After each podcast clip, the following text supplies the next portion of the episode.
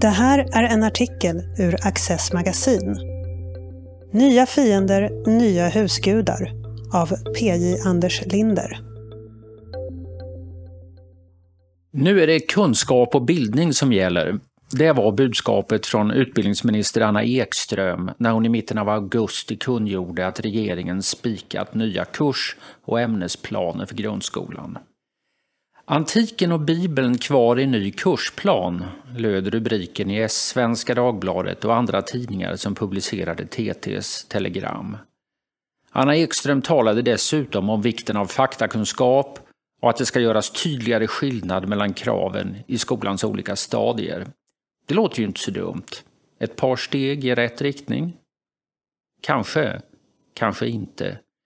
För i pressmeddelandet läser man i huvudsak har regeringen beslutat i enlighet med Skolverkets förslag och bara gjort mindre och främst språkliga justeringar. Vilka justeringar som har skett framgår inte eftersom kurs och ämnesplanerna offentliggörs först när Skolverket har formulerat sina kunskapskrav, vilket ska ske någon gång under hösten. Men om regeringen har rätt i att det bara handlar om språkliga småsaker har man all anledning att förhålla sig avvaktande Skolverkets slutbud från december 2019 var inte mycket att hänga i julgranen. Redan där hade antiken och bibeln återintroducerats som en eftergift till den bitande kritik som levererats tidigare under hösten, men i övrigt var förslaget näppeligen präglat av genuin kunskapskultur. Professor Hans Albin Larsson, före detta ordförande i Historielärarnas förening, var skarp i sin kritik. I en genomgång av orienteringsämnena gav han endast samhällskunskapen godkänt. Beträffande geografin kunde han konstatera att citat i högstadiet stryks namngeografin helt utom då namn och läge anses relevanta för studien av geografiska förhållanden, mönster, processer och hållbarhetsfrågor." Slutcitat. Vad gäller historia blev Larssons betyg icke godkänd med bred marginal. Epokerna är borta och det ska ältas som historiebruk snarare än bedriva studier av historien själv. Om regeringens förslag innebär att alla dessa snedsteg har åtgärdats och att det verkligen är kunskapslinjen som gäller är det alldeles utmärkt. Men det är svårt att se hur något sådant kan förenas med att man bara gjort mindre och främst språkliga justeringar. Antingen försöker Anna Ekström rädda ansiktet på Skolverket eller så försöker de teckna en ljusare bild av planerna än vad de förtjänar. Att hon lyfter fram just antiken och Bibeln väcker farhågor. De var ju med redan i december. Har det inte tillkommit något av substans sedan dess? Vi får reda på hur det ligger till under hösten. Och som vanligt gör den som vill ha mer av kunskapsskola klokt i att inte ta ut några segrar i förskott.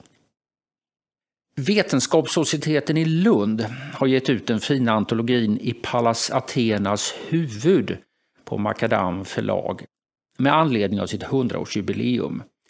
Där fastnar jag särskilt för Svante Nordins kortessä Marx, Nietzsche, Kant som med uppfriskande sälta tar sig an modets växlingar på den akademiska auktoritetsfronten. Marx kom i ropet i och med studentrevolten, men detroniserades efter ett par decennier av Nietzsche. Eh, citat, den nya erans mästertänkare, den yttersta upphovsmannen för postmodernismen som nu regerade för en tid. Slutcitat. Men hux flux var det skiftesdags igen och nu var turen kommen till Kant med sin idé om världsfederation, universella rättigheter och politiken som tillämpad etik. I hög grad handlar det enligt Nordin om att nya huvudfiender ställer krav på nya husgudar. För marxisterna var det kapitalismen som spökade och för nietzscheanerna normaliteten, medan kantianerna bekämpar högerpopulismen för inte så länge sedan manades det till skepsis och maxkritik mot vetenskapen. Nu arrangeras det marscher till dess ära. Att döma av nyhetsflödet från amerikanska och brittiska universitet eller Anna-Karin Wyndhamns och Ivar Arpis genusdoktrinen om jämställdhetsintegrering i den svenska högskolan råder det ännu inte fullständig kanthegemoni i akademin. Men det hindrar inte att man läser Nordin med god behållning och blir fundersam av hans avslutande fråga om kommande mode.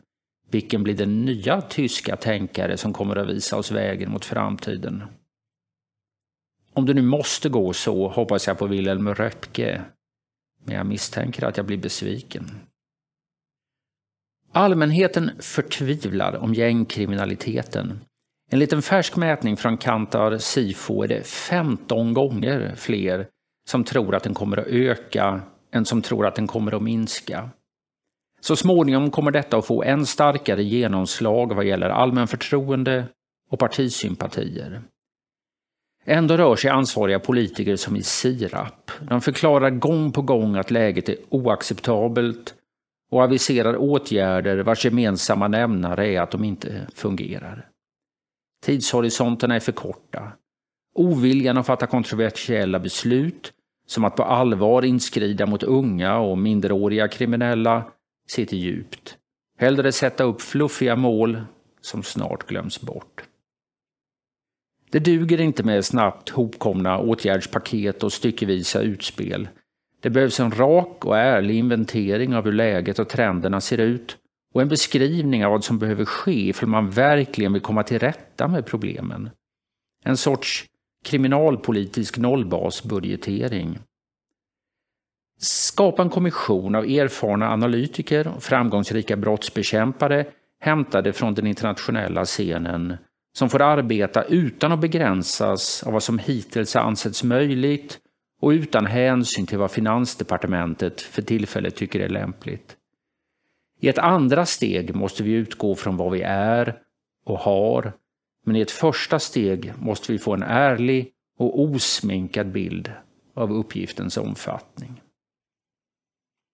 Försvarsberedningens arbete torpederades av regeringspartierna redan vid sjösättningen och nu har man låtit även nästa omgång av försvarsförhandlingar gå på grund. Migrationskommittén kunde ha åstadkommit en regelskärpning som en allt större majoritet av svenskarna anser önskvärd, men istället slutade den i ett västgötaklimax. I arbetet mot pandemin håller sig statsministern i bakgrunden i görligaste mån och hoppas att ansvaret ska utkrävas på annat håll. Säga vad man vill om denna januariregering, den utövar inte ledarskap i onödan. För drygt ett år sedan skrev jag i Access om Hans L Zetterberg och kunde då dystert citera statsvetaren Björn Östbring. Citat. Mitt intryck är att i princip inte skrivs något alls om Zetterberg inom akademin. Det gäller både hans sociologiska gärning och hans gärning inom svensk offentlighet." Slutcitat. Till min stora glädje har läget förändrats.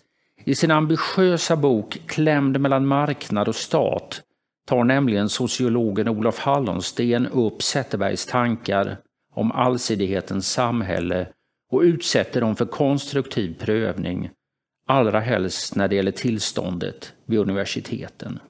Inte en dag för tidigt. Du har lyssnat på en artikel ur Access magasin. För fler artiklar, podcasts och Access TV besök oss gärna på www.access.se.